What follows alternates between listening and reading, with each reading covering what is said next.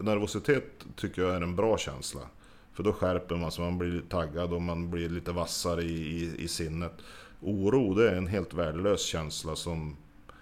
Eh, det är ingenting man kan påverka och ingenting blir bättre. Man mår bara dåligt av det och prestationsnivån blir sämre. Så eh, Lite nervös kan jag nog bli, men inte orolig.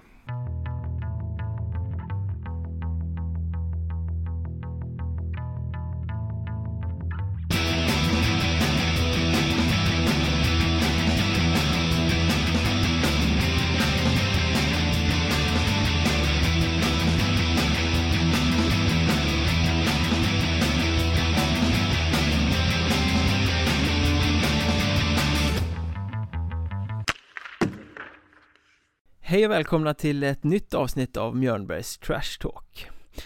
Tidigare i år mötte jag tränaren Thomas Sandlin som vid det här laget precis har avslutat grundserien som huvudtränare för sitt Grästorp. Och det är han som blir föremålet för den sista podden nu innan jul.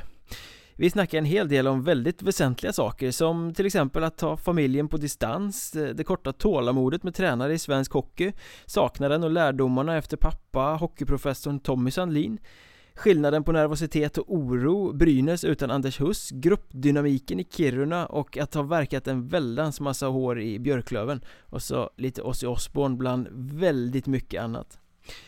Vill ni komma i kontakt med mig, då vet ni vid det här laget att ni gör det lämpligast via Twitter, det heter attmjornberg eller så söker ni upp poddens eget Twitterkonto, attmjornbergpodd Ni kan kolla på Facebook, Mjornbergs Trash Talk söker ni efter där. Och sen har jag ju sajten också där ni kanske hittat den här podden eh, Mjornberg.se där ni också hittar nyheter och annat smått och gott kring eh, Hockeyettan Vilket ju är intressant att följa nu när det väntar alletter strax efter jul. Men nu släpper vi loss samtalet med Thomas Sandlin. God jul och trevlig lyssning. Idag har jag hittat eh, hela vägen till Grästorp, sitter i fashionabla Ås och Vista Arena och tittar på vad som sägs vara en eh, invigning av en ny ismaskin och eh, är på besök hos nye tränaren i Grästorp, Thomas Sandin. Hej hej. Ny ismaskin alltså, det är fashionabelt här i Nej, Grästorp? Jag vet, jag, jag vet inte om det är så, jag spekulerar i om det kan vara så. Men du var duktig på ismaskiner i alla fall, förstod jag här när vi, när vi testade ljudet drivmedel för ismaskiner. Det är ju ett specialintresse. Det är något annat nu än vad det var på den gamla goda tiden? Ja, inte så mycket diesel nu för tiden. Du har landat som ny tränare här i Grästorp. Nu har du kommit till rätta. Det är ju en väldigt liten ort så att hitta, komma till rätta här är ju inte speciellt svårt. Nej, det går ganska fort. Det gick fort. Eh, hur är det egentligen att, att lämna en förhållandevis stor ort som Umeå där du har verkat eh, stora delar av din tränarkarriär och så komma till ett sånt här ställe som, som lilla Grästorp om man får säga så?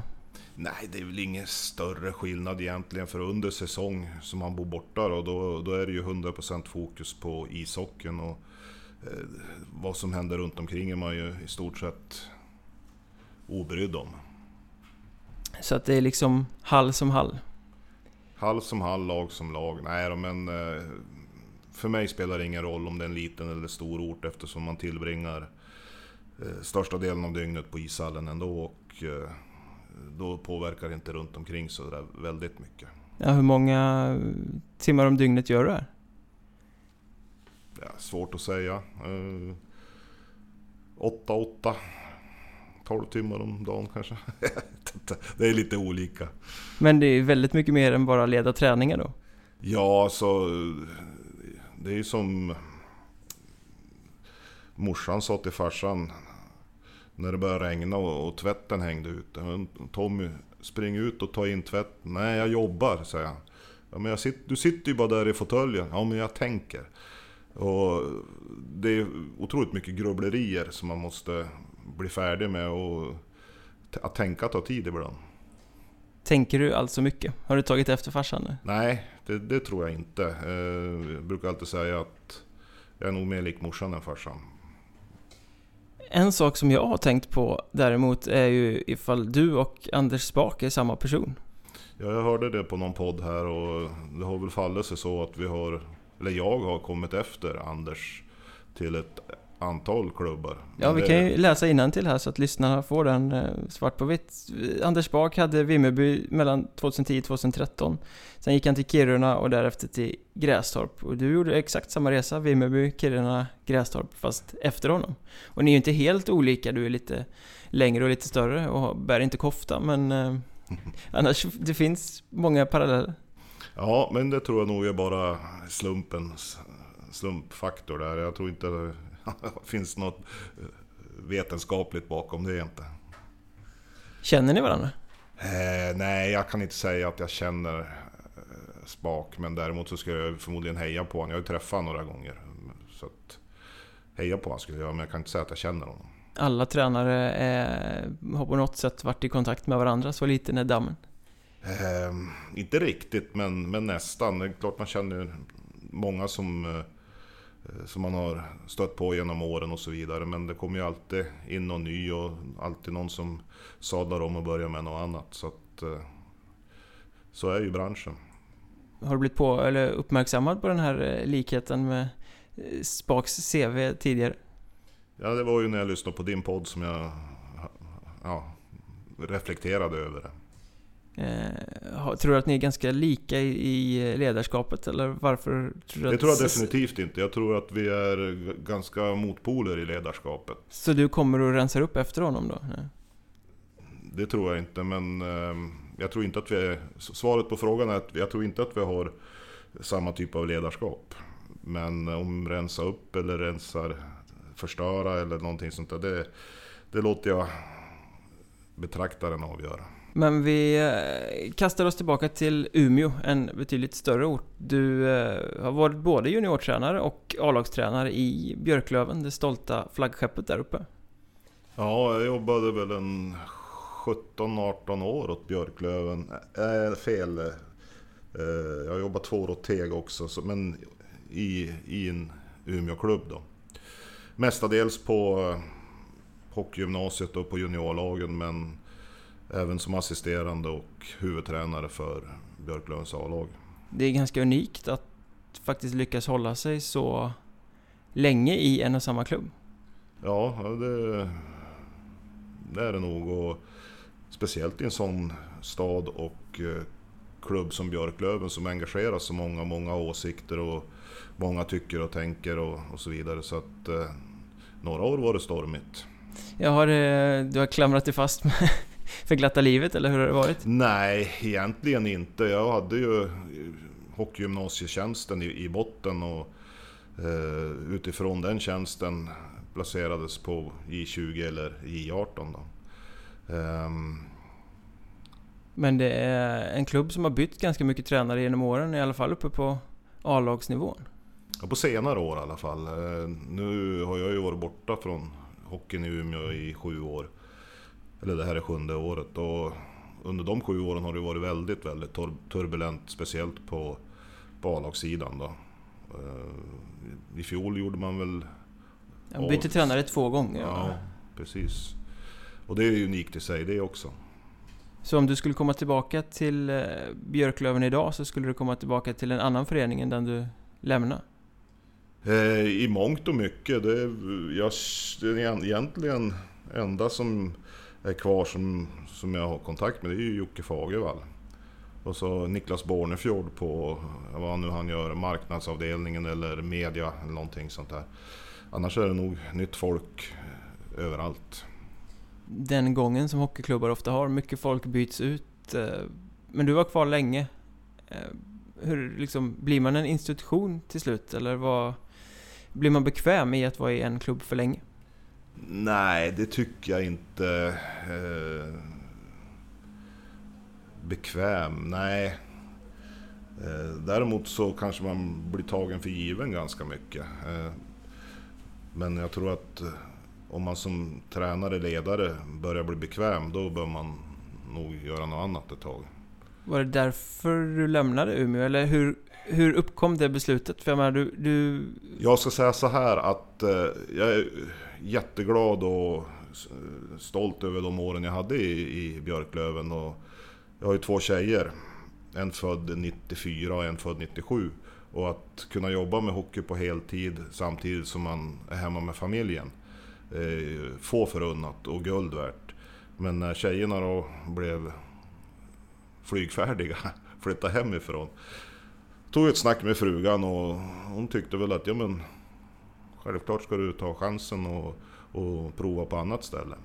Det var liksom det som var anledningen till, till att du gav dig ut på flygfärd någon annanstans från första ja, början? Ja, det, det är definitivt. Jag hade ju eh, erbjudanden från andra klubbar. Framförallt efter A-lagssäsongen i, i Björklöven och allsvenska säsongen i Teg.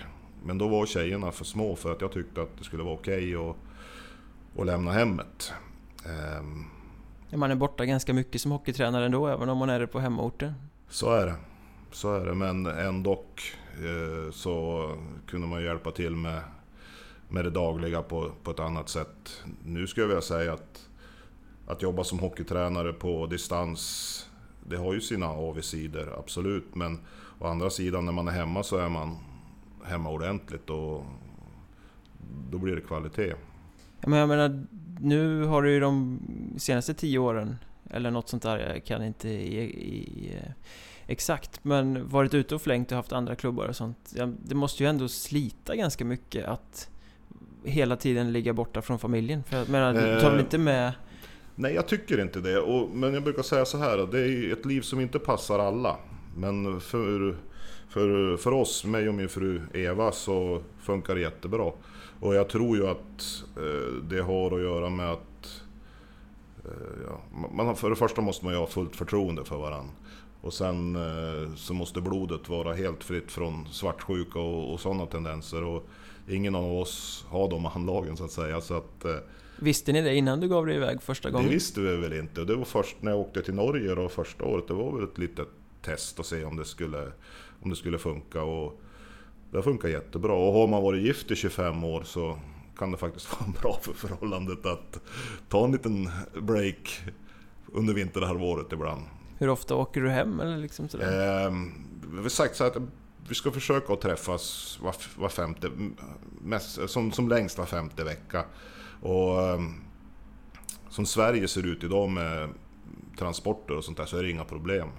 Eh, ja, jag har väl en tre timmar hem härifrån och då är det ju ändå andra änden av Sverige. Så det fungerar, det fungerar. Det är inte för alla, men för oss funkar det. Men det måste blänka till lite i ögonvrån när den där helgen var femte vecka tar slut och det är dags att sätta sig på flyget igen? Jag jobbar inte riktigt så. Du har inga känslor? Jo, massor av känslor, men mm, vet man vad man ska göra och vad som kommer och så här, då får man förbereda sig mentalt och man vet ju att det oftast kommer något positivt ut, ut ur det, det så att nej, är inga problem. Nu är du ju så inne i det, har gjort det i så många år och vet precis hur det funkar men det måste ju ändå varit lite eh, pirrigt är väl kanske fel ord men lite okänt där första gången. Hur ska det här gå liksom? Ja, jag vet inte. Jag tror det nog var värre för frugan första gången. För då vet jag att hon satt och ringde runt till andra tränare som jobb, fru, andra tränars, tränares fruar som jobbar på distans och hur klarar det här? Och, ja. Eh, men som, när, jag, när jag åker hemifrån, då, när jag sätter mig på planet eller sätter mig i bilen då, då skiftar ju koncentrationen och fokuset på det man ska göra och då tänker man inte så mycket på, på, det, på det andra. Då. Det där kan jag känna igen ganska mycket ändå, att det är jobbigt att säga hej då när man just gör det, men så fort man har liksom satt sig i bilen så så eh, blir det något annat. Det blir lättare på något sätt. Jo, jo, det är en sån här mänsklig man, grej. Man har ju ett mål och man vet vad man ska göra och... Ja, fokus. Det är mycket fokus i livet. Mycket fokus i livet. Speciellt som hockeytränare kan jag tänka mig. Ja, det... Är, ja, det är det. Det är det, är det, är det frågan om egentligen. Men när du lämnade Umeå där, eh, flög iväg, hamnade i Norge. Eh, Frisk Asker var första klubbdestinationen va? Mm, mm. Och ni blev ett bottenlag och behövde kvala er kvar i, i eh, högsta ligan där. Det måste ju ändå varit ett, ett tungt, liksom, en tung första säsong borta från hemmet? Ja, men egentligen var det så här att eh, jag åkte över till Norge och till Frisk Asker för att jobba på NTG eh, Norges toppidrottsgymnasium. Eh, och jag vet inte riktigt hur och vad som hände men på något sätt så eh, jag tror att Frisk blev av med någon sponsor eller någonting och var tvungen att skicka hem sina importer. Och då var det Mats Lust som var tränare i, i A-laget där. Och eh, de hade inte råd att ha han kvar heller. Så han åkte ju hem till Sverige. Jag tror han tog Olofström det året. Mm, det kan nog stämma. Eh, och då fick jag ta över A-laget där. Och det var ju en, en tuff uppgift. Eh, nästan halva laget var juniorer och spelade i GET-ligan då. Det kanske inte är världens bästa liga men det är ändå norska högsta ligan. Så vi fick kriga ordentligt men vi, vi lärde oss under säsongens gång och i slutet av säsongen så tycker jag faktiskt att ehm, många av de här juniorerna var fullfjädrade, fullfjädrade A-lagsspelare och vi klarade ju det där kvalet. En av de där juniorerna var Thomas Valkve Olsson. Ja, stämmer det. Som gör succé i eh, Allsvenskan nu. En sniper, right, Det syntes redan då. Mm. Eh, och Mats Lust stöter du på i vinter igen? Ja, det ska bli kul att träffa den gamle grisen höll jag på att säga, men eh, det ska bli kul att träffa Mats igen. Där kan man väl också prata om två tränarfilosofier som kanske skiljer sig lite åt? Ja, fast eh, jag tyckte vi kom väldigt bra överens. Eh, och jag jobbade någon, några veckor med, tillsammans med Mats eh, innan, innan, de, innan han åkte hem så att säga. Jag tycker vi kom väldigt över, bra överens. Och mixen, han och jag tyckte jag funkade jäkligt bra. Är det inte det som är ganska viktigt när man sätter ihop ledarorganisationer överhuvudtaget? Att man, om alla är för lika så blir det inte så bra. Ja, förmodligen. Förmodligen är det väl så att eh, två olika personligheter som funkar bra kemiskt är nog att föredra. För jag tycker ofta det läggs väldigt mycket vikt på eh, att värva en huvudtränare och sen så kastar man in lite vad man kan hitta som assisterande. I många klubbar, jag ska inte säga att det funkar så alltid men... Nej, men, det, eh, det, det, det, kan, det kan nog ligga någonting i vad du säger. Eh, men det har ju förmodligen också lite grann med resurser att göra. Eller det har med resurser att göra. Brukar du vilja välja dina assisterande? Eh, om, om man får den möjligheten så, så vill man ju gärna göra det. Eh, nu när jag hamnade här i Grästorp så visste jag ju ingenting och han som hjälper mig nu, Peter Larsson, visade sig vara en eh, Eh, kanonkille. Det, han har inte varit tränare förut men han brinner verkligen för det här och eh, är eh, riktigt motiverad. Och eh, funkar jättebra. Uppe i Kiruna då, då hade jag möjligheten att välja och Joel Törme som jag hade eh, som assisterande där uppe, en jättebra kille och kommer att bli en fantastiskt bra tränare om han bestämmer sig för att och, slå in på den vägen. Eh, han kände jag sen eh, Björklöven och Superelit. Och då, där fick jag ju möjligheten att välja då. Som också blev din efterträdare i slutet på förra säsongen när du fick gå. Mm, mm. Vi kommer till det lite senare tror jag. Men när du och Lust då var där i Frisk Asker, det var lite som att ni fick gästspela några år, eller något år, medan Sune Bergman var och pausade lite i Vita Hästen. Ja, lite, lite grann så var det väl. Liksom... Eh, ligger hans ande över den klubben? Eller det gjorde den kanske inte då? För Nej, mer... då tror jag inte det var, för då hade han väl bara varit en kortare session före det. Men nu börjar det väl vara säsong 6 eller 7 han är där i rad. Så då har, man väl, har han väl förmodligen satt sin prägel ordentligt på verksamheten. Är det bra att ha samma huvudtränare i så många år? Ja, jag ser inget fel i det i alla fall. Jag kan väl ibland känna att, eh, framförallt inom svensk ishockey, att det är lite eh, för lite kontinuitet.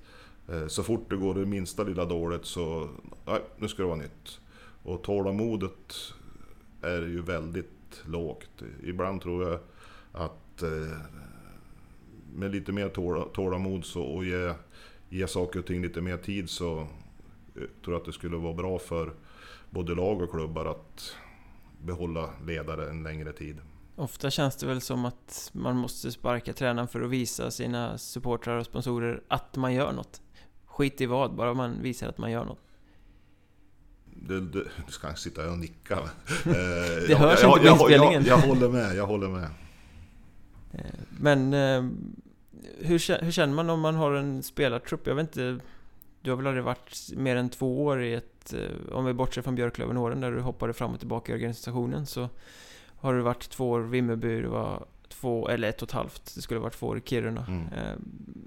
Känner man liksom som i Vimmerby till exempel, kände du att nu hade du nått vägs ände eller hade, tror du att du ja, hade kunnat lite liksom så förädla det? För i Vimmerby så jobbar jag ju ganska tätt med Fredrik Jansson och ordföranden Ingo, Ingemar Johansson tror jag han heter. Och de aviserat, aviserade att de eh, skulle sluta. Och då kände väl jag också att då kanske det är dags för mig att titta mig om efter, efter något nytt. Och sen var det lite svårt med resor och sånt här från, från Vimmerby. Så det, var, det var ju också lite grann den biten. Men framförallt att jag kände att när de byter sportchef och de byter ordförande då kanske det är bra läge att byta tränare också. Det blev svårt med var femte vecka. Ja, det, det, det funkar. Det finns två ställen det inte har funkat på. Det var Vimmerby och så när jag var i Italien. Då, då, då var det mera sällan. Men frun är fast rotad i Umeå? Så det är inte så att e kan... Egentligen inte, men eh, som vi var inne på alldeles nyss så är det ju sällan så att man jobbar mer än två år på ett och samma ställe och då, då är det väl bättre att ha en bas någonstans i Sverige eh, och utgå ifrån. Blev den här Frisk Asker-perioden den kickstarten på en tränarkarriär utanför Umeå som du hade liksom, blev det som du tänkte? Eh, ja, faktiskt. Eh, en av grejerna, jag tyckte det var väldigt jobbigt i, Sverige att hela tiden bli Eh, jämförd med far. Eh, jag är jättestolt och, eh, och över allt farsan har gjort och sådär. Men det är jobbigt som tränare att hela tiden bli jämförd och påmind. Vi kanske vi ska flika in också att pappa hette Tommy Sandlin, kallades för hockeyprofessorn och vann en väldig massa. Vem, vem, VM och SM och allt vad det kan ha varit. Precis. Och under det här året i, i Norge så fick jag ju kanske då hitta min, mig själv lite grann och kunna kliva ur när jag får de här frågorna och, och folk säger olika saker. Så att, lite grann kickstart kanske det var. Ännu bättre blev det då efter året i Italien, för där visste de ju knappt vem gubben var. Så då fick man ju verkligen vara sig själv.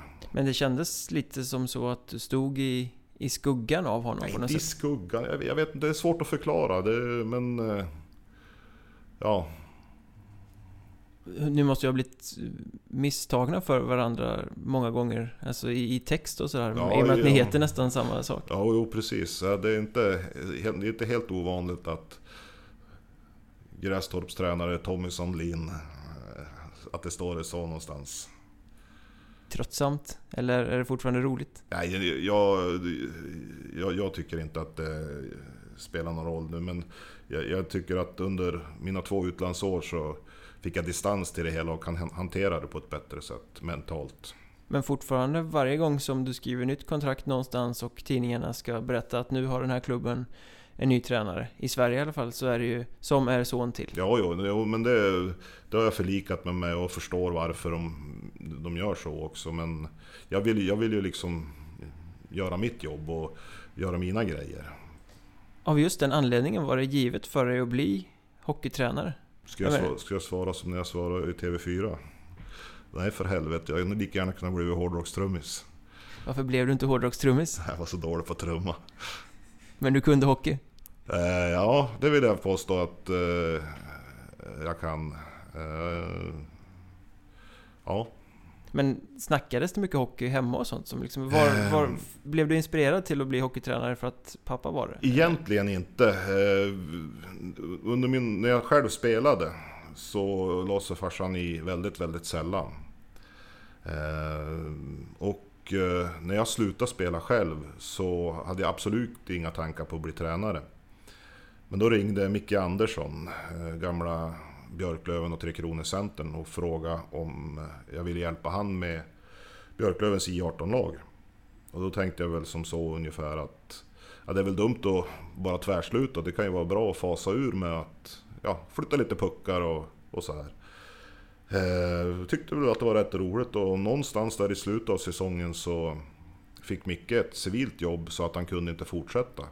Och då fick jag ta över och ja, jag fick ju lite blodad tand och började tycka att det var intressant och spännande och ja, på den vägen är det. Äpplet faller till slut inte långt från trädet i alla fall. Nej, det blev så. Och då pratar vi ju väldigt mycket hockey. Eh, när jag började och, och jobba som ungdomsledare och juniortränare. Och hela fram till dess att han gick bort då. Var det du som sökte stöd och frågor eller var det han som kom med råd? Och... Nej, vi, vi, vi, det var, vi diskuterade mycket hockey. Eh, kanske inte så väldigt mycket eh, taktiska detaljer i, i mitt lag eller ditt lag utan mera visioner, visionärt. Um, ja, jag kommer ihåg en grej som, vi, som vi, han funderade över som vi diskuterade. Det var ju var det 92 de vann SM-guld eller någonting sånt här. Brynäs pratar ja, vi om nu. Ja, nu pratar om Brynäs. Och säsongen efter så hamnade man i Allsvenskan. Och då på den tiden så två sista lagen vid jul fick ju kliva ner och, och spela i Allsvenskan. Det var på den tiden som serien funkade på ett roligt sätt. Exakt. Eh, och eh, under SM-guldsåret så tror jag de hade en eller två landslagsspelare. Och allsvenska året 6-7. Och jag vet, jag vet inte alls vad, vad det är frågan om. Varför blir det så här? Och efter säsongen då, kan det vara i maj någon gång, så ringer, ringer han och så säger Du, jag kommer på det. Anders Huss. Jaha, så jag, men Anders Huss är väl en glitter, Det är liksom, har väl inte så stor inverkan på spelet. Nej, men ingen jävel törs vara dålig med Anders Huss i laget. Så lite grann sådana där grejer var diskutera ledarskap och grupppsykologi och ja, mycket runt omkring ett hockeylag. Han släppte sällan saker? Nej, nej precis. Eh, där är vi väl ganska lika, att vi, vi kan grubbla på, på saker i, i, i tid och otid. Men eh, farsan var en väldigt orolig själ och oroar sig för mycket saker, det kan jag inte säga att jag gör. Nej, det är inte det intrycket du gör? Nej, inte direkt. Det måste varit olidligt för era, era släktingar då? Två hockeytränade far och son som sitter och diskuterar långbänk om eh, hockeyfilosofi? Ja, jag tror jag inte. Morsan är hockeyintresserad och frugan är inte hockeyintresserad så att hon bryr sig inte och uh, morsan tyckte väl det var kul att lyssna. Det måste ju nästan vara någonting som är positivt att ha en fru som inte är intresserad. Jag pratade med Fredrik Söderström om det där. Eh, han tyckte att det bästa som kan hända efter en förlustmatch eller något sådär är att det ringer någon bekant som inte bryr sig om hockey, som inte vet hur det har gått, som bara vill prata om något annat. Mm, mm. Jo, nej, men så är det ju. Eh, och nu ringer ju inte frugan när hon vet att vi har förlorat, för då vet hon att hon får prata med en sur jävel. Men eh, vi pratar ju aldrig hockey. Så det, det, det, jag kan skriva under på Fredriks uttalande där. Hon eh, frågar inte ens hur det har gått? Ja, det vet hon ju. Det, så det behöver hon inte fråga. Hon kollar ju resultatet för att veta om, det, om hon ska ringa eller inte. Den här utbytet av alltså råd och tips och diskussioner och sånt, förändrades det över tid när du blev mer och mer etablerad som, som Nej, tränare? Nej, jag tycker att vi hade de hockeysamtalen på ungefär eh, samma ingångsvärden redan ja, från början. Men eh, ja, kanske så att jag pratade lite mer sista åren. Du blev en input till honom också? Ja, det vill jag tro. Det hoppas jag. Eller ja, så, så var det. En tränare blir ju liksom aldrig färdig. Man måste hela tiden omvärdera sig själv. Oh ja, hela tiden. Och framförallt i ledarskapet. Eh, speciellt som... Eh, om jag skulle kopiera mina ledare som jag hade när jag spelade. Det skulle inte alls fungera i, med dagens unga. Eh, så att eh, ledarskapet måste ju hela tiden följa eh, tidens tand så att säga. Och man måste ha kunskap om hur spelarna fungerar och hur de tänker. Och det, det är ju stor skillnad på dagens unga och hur man var när man var själv i den där åldern. Så det som funkade när du började träna skulle förmodligen inte alls funka eh, om du tillämpade det idag? Jag skulle, ja, på en del kanske, men allt för många skulle nog bli kränkta och inte alls kunna prestera. Men om ni hade det här, du och Tommy, det här eh, täta utbytet måste uppstått ett ganska stort tomrum när han försvann? Absolut, det, det... Ja, vad ska man säga? Det går inte att beskriva. Det var liksom inte bara en eh, hockeykunskap som försvann givetvis, det var ju en Nej, familjemedlem också. I, I det läget, eller i, då, i de situationerna så är ju, det är ju ingenting liksom, utan det är ju det är helt andra värden som, som försvinner i ett sånt läge. Eh, men ja, för flera år efteråt så efter matcher och sånt där så var man och greppade efter telefon och skulle ringa. Men ah, just det, det går ju inte. Men du omvärderade inte din syn på hockeytränare eller sådär? Blev mer beslutsam eller tappade sugen? Eller? Nej, nej. Eh, jag vet att det var ju, han gick ju bort 2007. Julen. Och då var ju juniorhockey-VM i, i eh, Leksand. Mora-Leksand va? Jag kommer inte ihåg vilket år det gick, men något år gick eh, ja, men junior-VM i Mora Det var det året, och det var någon utbildning där i samband med det där. Jag tyckte jag kan ju inte åka, men då sa morsan åt mig att um, pappa skulle aldrig förlåta dig om du inte, inte åkte på den där uh, utbildningen. Så jag åkte på den här och ja, så var det. Och det gav dig någonting? Ja, nej men alltså... Jag vet inte vad jag ska säga. Just då kände jag väl att det var någon form av... Eh, ja, vad ska man säga? Hyllning till farsan att eh, det här var ju det bästa han ville, visste, då ska jag vara här. Mm. Ditt unga jag måste ha varit väldigt stolt över honom med tanke på vad han oh, jag är uppnådde. Jätte, ja, ja, men jag är jättestolt nu över vad han gjorde och åstadkom. Eh, men det kanske, lätt, det kanske var lättare då att... Eh, eh, ja, jag vet inte hur jag ska uttrycka mig men... Ja, klart, jag säger, vi säger så här, jag är skitstolt. Det är bra, det ska Punkt. man vara. Punkt. Jag pratade med dig i något annat sammanhang någon gång, jag tror det var när du hade fått sparken från Kiruna. Och då sa du att det är hockeytränare jag är. Punkt. Mm. Mm. Men vad skulle du göra om du inte var hockeytränare? Nu är du ju så identifierad med yrket och har gjort det så länge. Eh, och du är för dålig på trummor för att bli trummis. Mm. Men, men liksom, om, om det inte gick, vad, vad skulle du ha varit istället? Ja, det är en väldigt svår fråga. Väldigt hypotetisk fråga, men eh, någonting med människor skulle jag tro. Eh, I något, någon form av utveckling av människor. Mera konkret än så tror jag inte jag kan vara. Eh, Men någon form av ledarskaps... Ja, eh, lärare kanske. Eh, ja, jag vet inte. Vad är det som är så lockande med just ledarskap? Och... Ja men det är ju... Det är det är ju det är ju motiverande att se människor växa på något sätt. Man, man blir energifylld av och, och, och, och se människor som blir bättre på någonting och lyckas med någonting.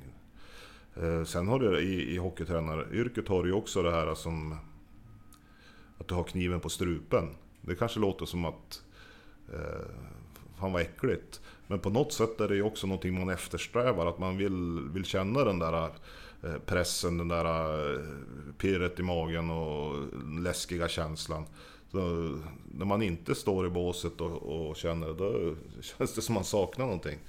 Det är konstigt men jag tror att de flesta som håller på med, med det här gillar den där känslan lite grann, även fast det är en otäck känsla. Det är lite adrenalinkicks eh, ja? Ja, lite, ungefär samma sak fast inte. Kan det inte bli man vet att man själv ska göra någonting som man egentligen... Man vill göra det men det tar emot lite, vet där, man känner lite obehag innan och sen är man jävligt nöjd efter. Eh, Ja, är det det- lite det man kan hitta som inför en svår match eller en måste-match eller? Ja, lite grann. Eh, anspänningen och, och, och sen glädjen över att ha genomfört det eller ilskan över att det gick åt helvete. Det, på något sätt så måste man gilla de, de extrema känslorna för att hålla på med det här tror jag. Blir du nervös? Nej, ja... Jag skulle vilja säga nervös. Jag tror att i det moderna samhället så blandar vi ofta ihop olika känslor. Jag tror att nervositet blandas oftast ihop med oro. Och nervositet tycker jag är en bra känsla. För då skärper man sig, man blir taggad och man blir lite vassare i, i, i sinnet. Oro, det är en helt värdelös känsla som Eh, Det är ingenting man kan påverka och ingenting blir bättre. Man mår bara dåligt av det och prestationsnivån blir sämre. Så, eh, lite nervös kan jag nog bli, men inte orolig. Man brukar ju säga att lite nervös ska man vara för då presterar man bättre. Mm. Eh, De spelarna som blir så nervösa så att de blir dåliga, då är de inte nervösa utan då är de oroliga istället. Exakt. Exakt. Och hur tar man det ur en spelare? Ja, det är ju svårt. Det är väldigt svårt. Men man kan väl kanske försöka att eh, hjälpa till med lite eh, olika tankeverktyg. Om du är så här nervös, eh, hur tror du motståndaren känner sig? Och du vet att motståndaren är nervös, då kan ju du ta ja, olika eh, tricks och knep man kan försöka. Det beror ju också på vad det är för eh, person man, man har att göra med och vad det är för karaktär. Stöter man på många sådana i, i lag nu för tiden? Eh, jag tycker inte det, utan Hockeyettan nu är ju så pass vass serie. Så jag tror att man blir nog bortsållad om man inte riktigt klarar av det mentala ti- tidigare. Um, Hockeyettan är en jättebra serie nu för tiden. Ja, för det är så väldigt mycket snack nu för tiden om vinnarskallar och det är vinnarskalle hit och han är en sån karaktär dit liksom. Det känns ju som att har man minsta lilla tendens till oro, man kanske inte bara blir bortsållad, man kanske inte blir accepterad riktigt heller. För jag menar, Ja, och vad är vinnarskalle? det är en väldigt filosofisk fråga. Ja. Jag tror att eh, en alltför stor vinnarskalle kan vara negativt också. Så att, eh, ja. Ja, Folk brukar ju skryta om att de är såna vinnarskallar, att de blir arga om de förlorar i boll mot sina barn Ja, liksom. men vem blir glad när man förlorar? Ställer motfrågan då. Det, jag, jag vet inte riktigt vad vinnarskalle är. Vi, vi finns ett gäng som faktiskt gärna undviker att tävla. Ja, ja nej, men eh, tävlingsinstinkt måste man ju ha. Men eh, det här med vinnarskalle, det, det är svårt för att identifiera vad det är för någonting. Det är en sån här eh, klassisk sportklyscha som alla slänger sig med men ingen kan förklara. Vi har i alla fall vidrört det flera gånger nu att din ledarskapsfilosofi eller din sätt att träna skiljer sig från andra så att egentligen borde vi sätta fingret på vad är din ledarskapsfilosofi egentligen? Nej, inte vet jag om den skiljer sig från, eh, från andra, men Eh, jag, vill ju, jag vill ju att eh, individen ska växa i, i, i sig själv så att säga. Och det innebär ju att man ska få eh, misslyckas för att lyckas. Man ska inte få eh, feedback som inte förklarar hur du ska göra. Ehm, vad fan gör du? Den typen av feedback är ju totalt värdelös. Eh, om nu gjorde du så här, då händer det här, gör så här istället.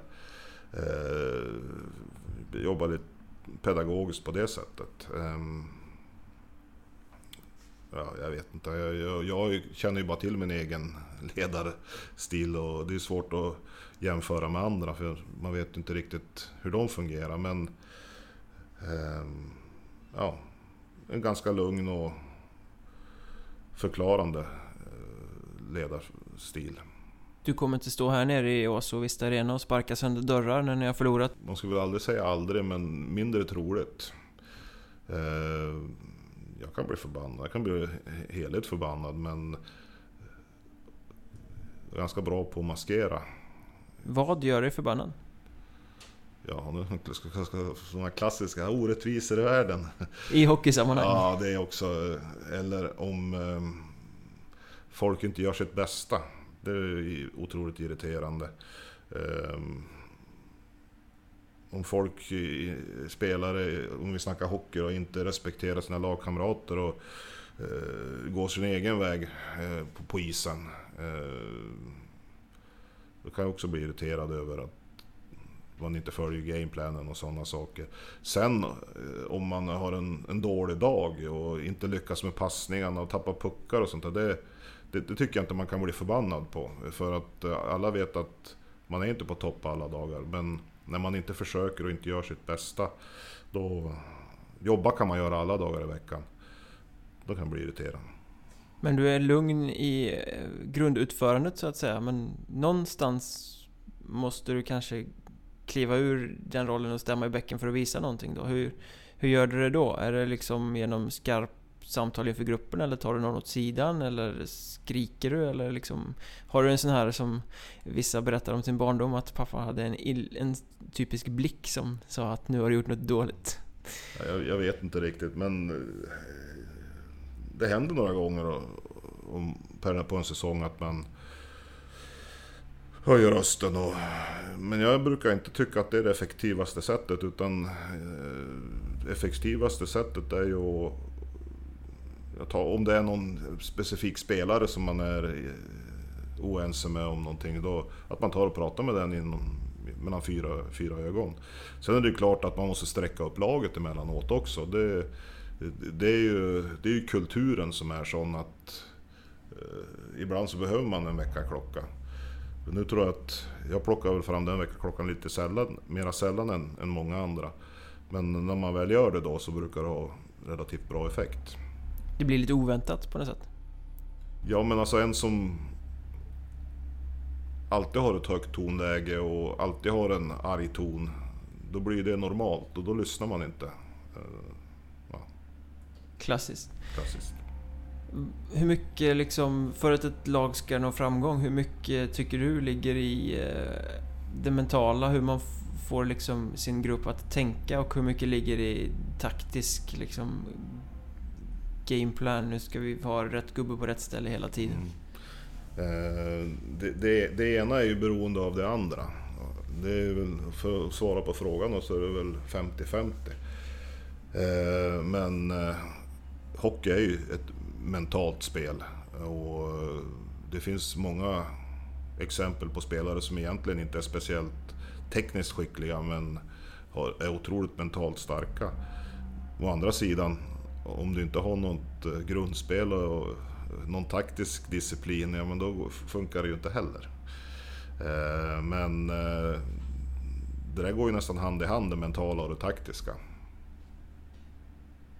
Ja, men någonstans så kan du vara hur taktiskt drillad som helst om du inte har en grupp som fungerar. Mm. Man har ju sett många lag med väldigt många skickliga spelare som inte alls får ut det, även om de har spelsystem som är vattentätt. Mm.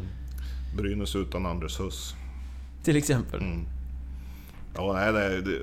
Och, och eh, personkemin i ett lag är ju otroligt viktig och i en perfekt värld så har man ju alla de olika typerna av karaktärer som man vill ha. Eh, men det är ju inte allt för ofta det inträffar att det, det är perfekt. Och där, är, där har du ju en grej som ofta debatteras i landslagsuttagningar och varför är han med när inte han är med?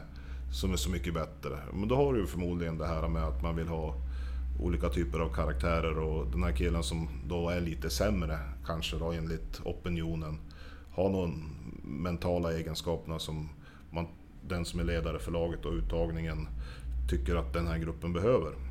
Ja, men skulle pöbeln, eller eh, publiken, som vi kallar det med ett lite finare ord, eh, få ta ut en landslagstrupp så skulle det bli fyra första kedjor. Och ett sånt lag fungerar ju aldrig. Det är väldigt sällan i alla fall. Eh, så att, nej. Personkemin och hur gruppen är sammansatt, det har ju otroligt stor betydelse för resultatet.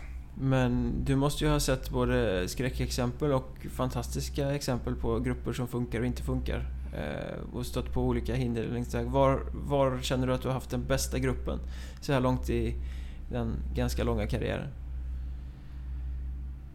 Ja, en mycket svår fråga, men eh, och där tänker man väl egentligen eh, ganska kortsiktigt bakåt. Och jag, jag måste säga att det Kiruna-lag jag hade första året eh, inställningen och mentaliteten i den gruppen var, var jätte, jättebra. Och det var ju, vi hade ju några eh, så kallade stjärnspelare på Hockeyettan-nivå, men vi hade otroligt många eh, Hockeyettan-debutanter som gjorde minst lika bra jobb och kanske till och med var ännu ja, viktigare för resultatet än vad många av de namnkunniga spelarna var.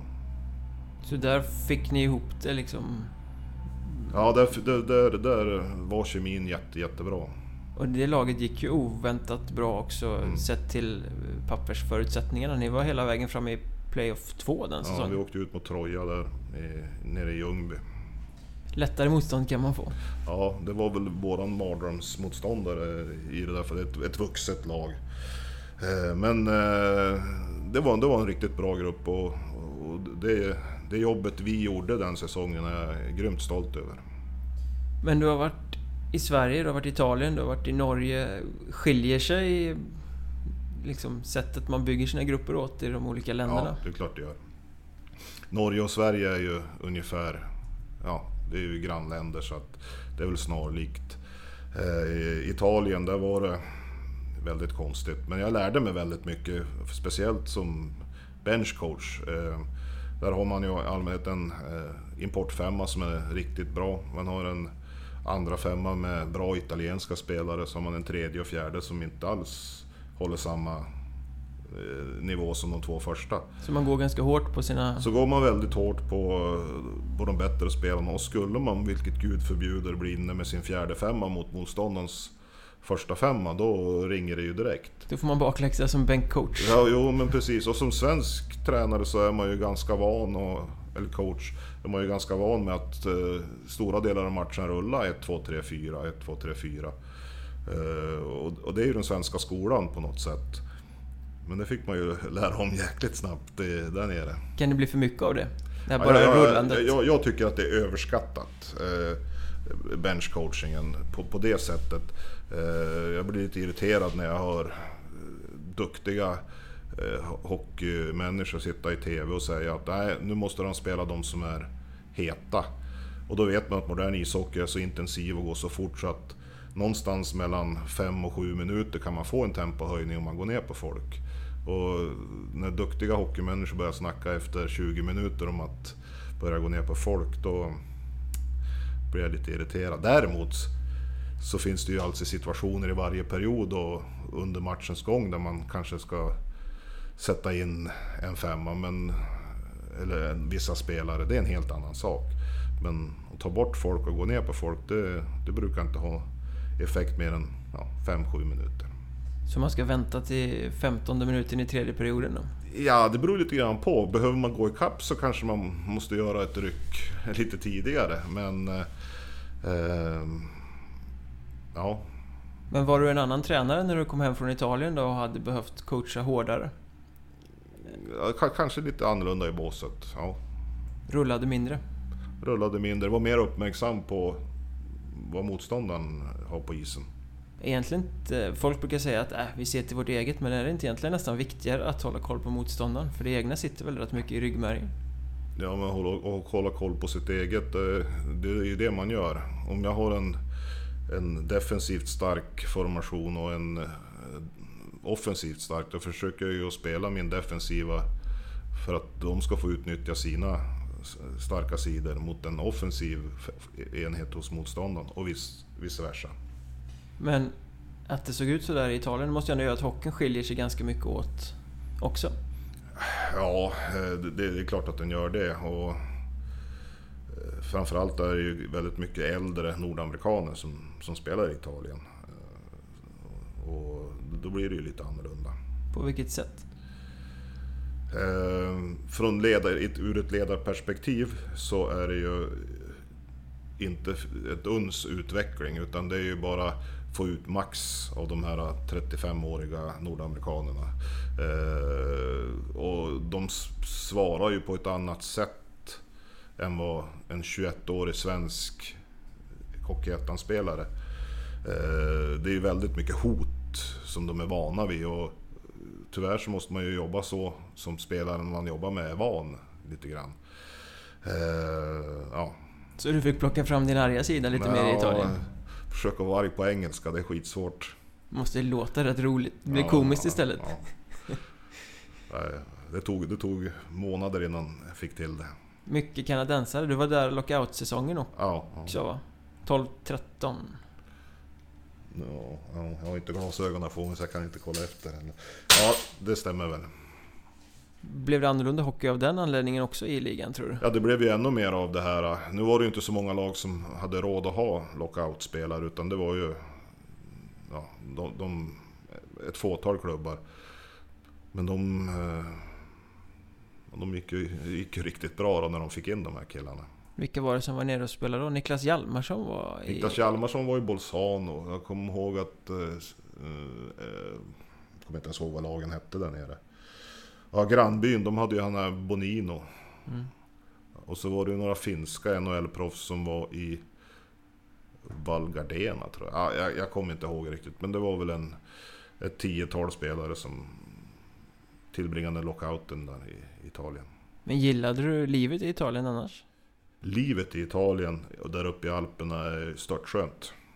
God mat, god dryck, eh, fruktansvärt vackert. Eh, men eh, jag gillade inte hockeysituationen sådär jättemycket. Det var inte riktigt eh, vad jag vill jobba med. Jag är evigt tacksam att jag fick chansen att vara där och som jag sa tidigare så tycker jag att jag lärde mig en hel del men svensk hockey är det jag vill jobba för. För du kom ju tillbaka till Sverige och Vimmerby efter Italien-sessionen där och nu har du varit det här blir din femte säsong i eh, Hockeyettan. Eh, två år Vimmerby, ja, två år Kiruna och så Grästorp. Ja. Var eh, tränarsiktet inställt?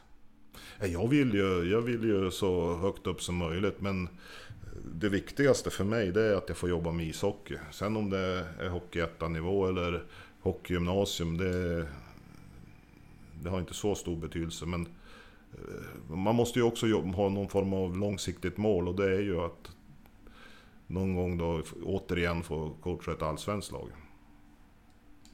I vilken roll? Har du någon syn på det? Vill, är du, för vissa säger så här, jag kan bara vara huvudtränare medan det finns andra som liksom kan slida in ja, jag. Jag, jag är, I ett sånt läge skulle jag vara väldigt flexibel. Eh, prestige är inte riktigt min grej utan... Och jag tror ju också att eh, framtiden kommer, kommer att, i framtiden kommer hockeylagen att ha bredare ledarstaber där man har sin specifika eh, uppgift och roll. För det börjar bli så komplext så att eh, det går inte att vara som farsan och eh, Conny Evensson och alla de här som egentligen var ja, i stort sett ensamma och hade puckflyttare med sig. Utan nu är det ju SHL-lagen och många allsvenska lag, de har ju redan ledarteam och jag tror att det kommer att sprida sig neråt i systemet också. Har eh, erbjudandena att flytta uppåt funnits? Ja, det har funnits. Varför har det inte blivit något? Uh, olika anledningar. Nu senast så satt jag fast i, i ett kontrakt. Och då pratar vi Kiruna? Mm.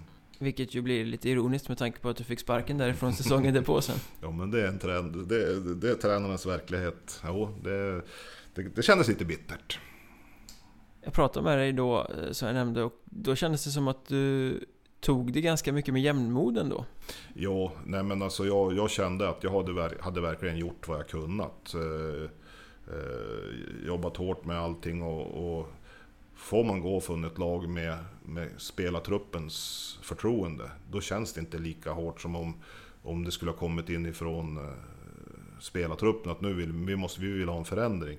Men eh, det var snarare tvärtom. Så att eh, jag kände att jag lämnade Kiruna med rent samvete. Jag hade verkligen gjort vad jag kunnat. Eh, och eh, var beredd att eh, styra båten i land. Men ja, när jag inte fick möjlighet att göra det så... Jag var inte ens orolig att de inte skulle klara det. Så att, för man har ju ändå känsla för, för gruppen så att säga.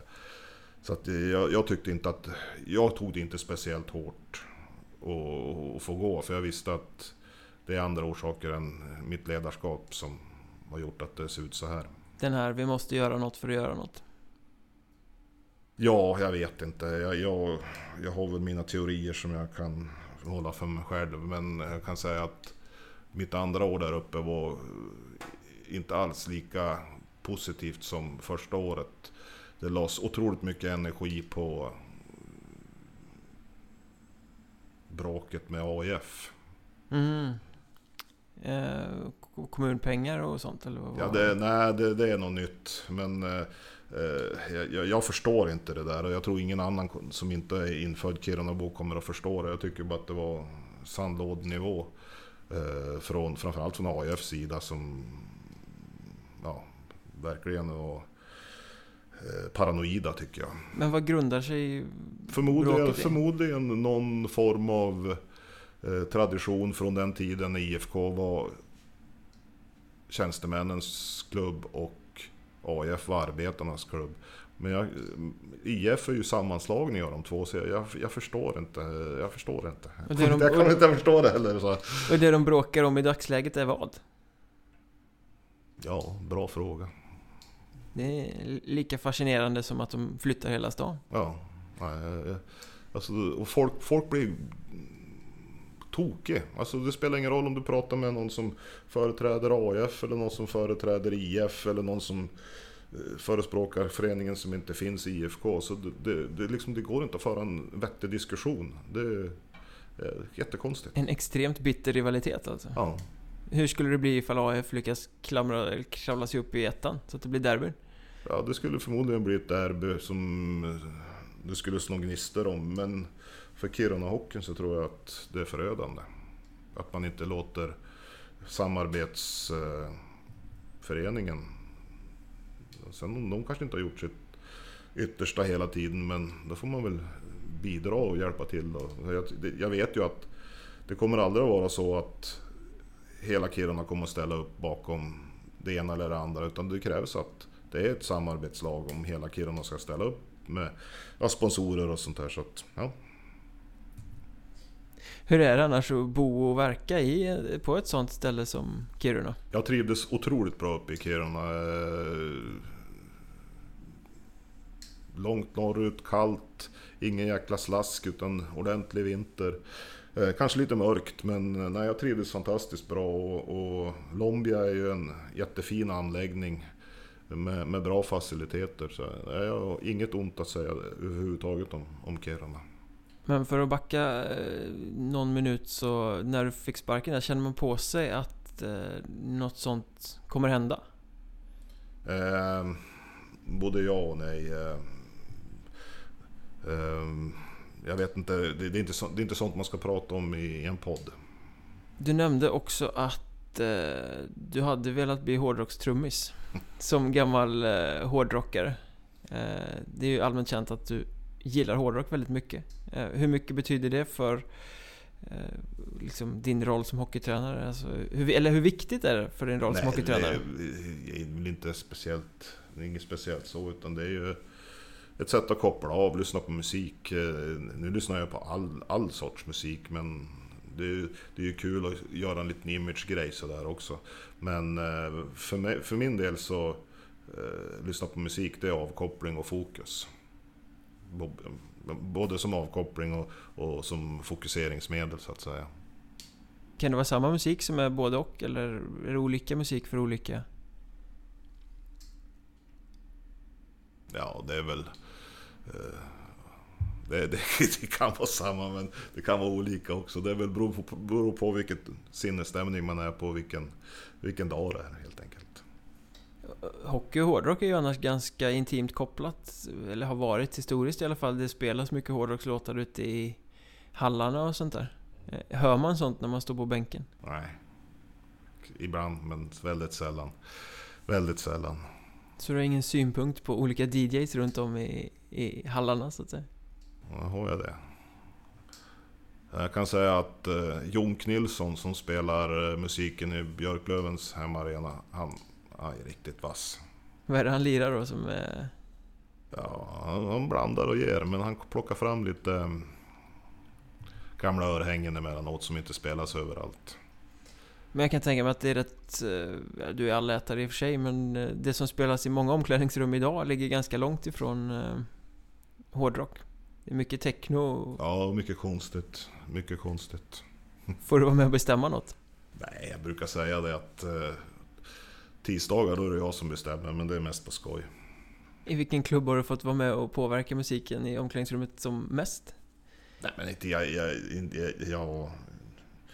Jag vill ju att de grabbarna ska må så bra som möjligt, så de får ju spela vad, vad de mår bra av. Inte lägger jag mig i det inte. Det, Jag såg att du twittrade att du installerat högtalare i, dom, eller i eh, tränarrummet här i eh, Grästorp i alla fall. jajamensan. Blir det en egen oas man kan fly in i då eller? Som... Ja, nej men alltså man, man sitter och, och jobbar så är det alltid skönt att ha lite, lite musik på. som skapar fokus inför träningen? Ja, och, mm, ja precis. Sponsrar höll på att säga. Eh, och, ehm, triggar kreativitet. Har du liksom, eller finns det många inom svängen tycker du som man kan prata musik med? Jag, vet ju att du är ganska kunnig på ditt område. Nej, det finns det väl inte. Jag har Krille Ström som jag hade som assisterande i eh, Vimmerby. Han, Mm. hade, bra- han hade bra musiksmak. Eh, men han var lite mer åt eh, punkhållet. Lite Clash och lite eh, Ramones och lite sånt där. Men vi, vi, kunde, vi, kunde, ha, vi kunde snacka musik. Ni hittar varandra. Ja, då. Annars är väl husgudarna Black Sabbath? ja precis. Exakt. Vad tycker du förresten om Ozzys sentida eh, historia med TV-show och allting sånt där? Ja, det, det, den tänker vi inte på. Det var ett underbetyg som eh, heter duga. Ja, men alltså det är ju tragiskt. Jag, vet ju att den där dokusåpan, den var ganska hårt regi- regisserad så att... Ja, men det är tra- Jag tycker inte om att... En sån klenod ska få behöva gå omkring och skämma ut sig. Nej. När går du ner i omklädningsrummet här, eller vilket omklädningsrum som eh, helst i Hockeyettan med tanke på hur mycket unga spelare det är så... För dem är väl kanske Ozzy Osbourne, han den där dreglande filuren i TV-serien snarare än eh, musiken. Förmodligen, förmodligen. Men i alla fall, vi är i Grästorp. Eh, ni blir lite underdog, ni har flyttats till en söderserie. Var det också någonting som ehm, liksom var utmanande med att ta det här eh, uppdraget? Ehm, ja, alltså när jag tog det uppdraget så var det väl inte klart att de skulle spela i Södra. Det var väl spekulationer om att det kunde bli så, så det, jag tänkte nog inte så mycket på det. Utan eh, när jag träffade eh, Jocke och, och Peter här så det som gjorde att jag var intresserad var att de presenterade eh, föreningen och, och laget och, och idén vad de ville med framtiden och så vidare på ett väldigt bra sätt. Och jag kände att det här kan nog bli spännande och intressant. Vad vill de med framtiden? Bli bättre. Det är diffust och luddigt. Ja, nej men det är svårt att säga men eh, de vill ju att jag ska utveckla spelarna och det är det jag vill. Och, och, Går det att dra lite paralleller mellan eh, truppen här och den du hade i Kiruna första eh, året? ja det går det väl med tanke på att eh, det är många yngre spelare och så har vi en trojka av äldre spelare. Eh, så, så, så på så sätt går det ju att att dra lite paralleller. Att vi har några namnkunniga och har några no-namers. Är den mixen viktig? Det kan vara så. Det, det finns väl ingen, inget facit där men får man ihop en sån grupp så, så kan det bli bra. Om man drar parallellen till Vimmerby där det var dessförinnan så var det väl på ett lite annat sätt där. Det var mer kanske stjärnor eller vad ska man... Ja, det var, alltså på division 1 eller hockeyettan-nivå så var det ju en hel del namnkunniga spelare. Eh, och jag tycker väl mitt, min första säsong där, då, då, då hade vi... Då fick vi ihop gruppen på ett bra sätt. Sen andra året då hände det ju så, vilket du vet, vilket vi inte vill prata om nu, men du vet ju att den gruppen fungerade inte så bra. Allt som gick fel, eller allt som kunde gå fel, gick fel Mm. den säsongen. Mm. Med en grupp som inte fungerade och spelare som lämnade för Allsvenskan. Och, Mm. Det var ju precis och, och när det, det händer, sådana saker händer att, att eh, spelare börjar lämna för Allsvenskan. Det hade väl kanske inte varit hela världen om, om gruppen då hade gått samman men istället för att gå samman så splittrades gruppen. Nu tappar vi ju otroligt många så att eh, det, det, var ju kanske inte så enkelt att få ihop det men jag tycker att vi borde kunna ha gjort det lite bättre, vi, vi som var kvar. Men det lär, man lär sig av det också. Jo, jag menar det. Nu är det några års eh, perspektiv mm. på det hela. Nu måste du kunna se tillbaka på den som kanske en nyttig lärdom för resten mm. av... Eh, jag menar, ja, om ja. samma sak skulle hända här ute i vinter så kanske du har nya nycklar. Absolut, precis. Nej, men det som inte dödar härdar och man måste lära av livet. Det, det, är, så man, det är så man utvecklas. Men den sönderfallande Vimmerby-säsongen, eh, är det din sämsta som tränare? Eh, nej, men den som jag har känt mest besvikelse över för att... Eh, jag menar det sportsliga resultatet, ja, ni var väldigt eh, ojämna i den allettan men ni tog er ändå till allettan. Ja, jag, att, tror, jag tror inte vi kom sist heller. Men, nej, det gjorde Skövde tror jag. Ja, ja, ja. nej, men det, är nog den säsong jag har känt mest besvikelse över för att jag kände ju när vi hade samtliga spelare att det här är ett lag för kvalserien. Och tar man sig till kvalserien då, då, då kan allting hända. Eh, och så, ja, efter halva grundserien tror jag det började att monteras isär. Eh, och sen kändes det väl ungefär som att vi... det trillade av en i veckan ungefär. Och sen gick luften ur? Ja, det blev ju lite grann så att man hade målsättningen väldigt högt upp och det är jättesvårt att, att sänka en målsättning under säsongen. Och, ja, det var himla konstig känsla och kände stor besvikelse över, över den säsongen. Så ett lag som inte fungerade kunde inte flyga hem var femte vecka. Eh, vi drar ett stort streck över den, eh, den episoden i tränarkarriären. Eh, du nämnde Lombihallen som en trevlig facilitet. Mm. Nu sitter vi här i Åse och Viste där ismaskinen nu faktiskt har lämnat isen. De har släckt ner igen. Vi har suttit här och tjatat så länge. Eh, men det här måste ju också vara en ganska härlig arena och, um, det... och vistas i. Det blir ganska bra tryck här inne när det är mycket folk. I och med att det är plåttak så är det ju en akustik som inte är av denna värld.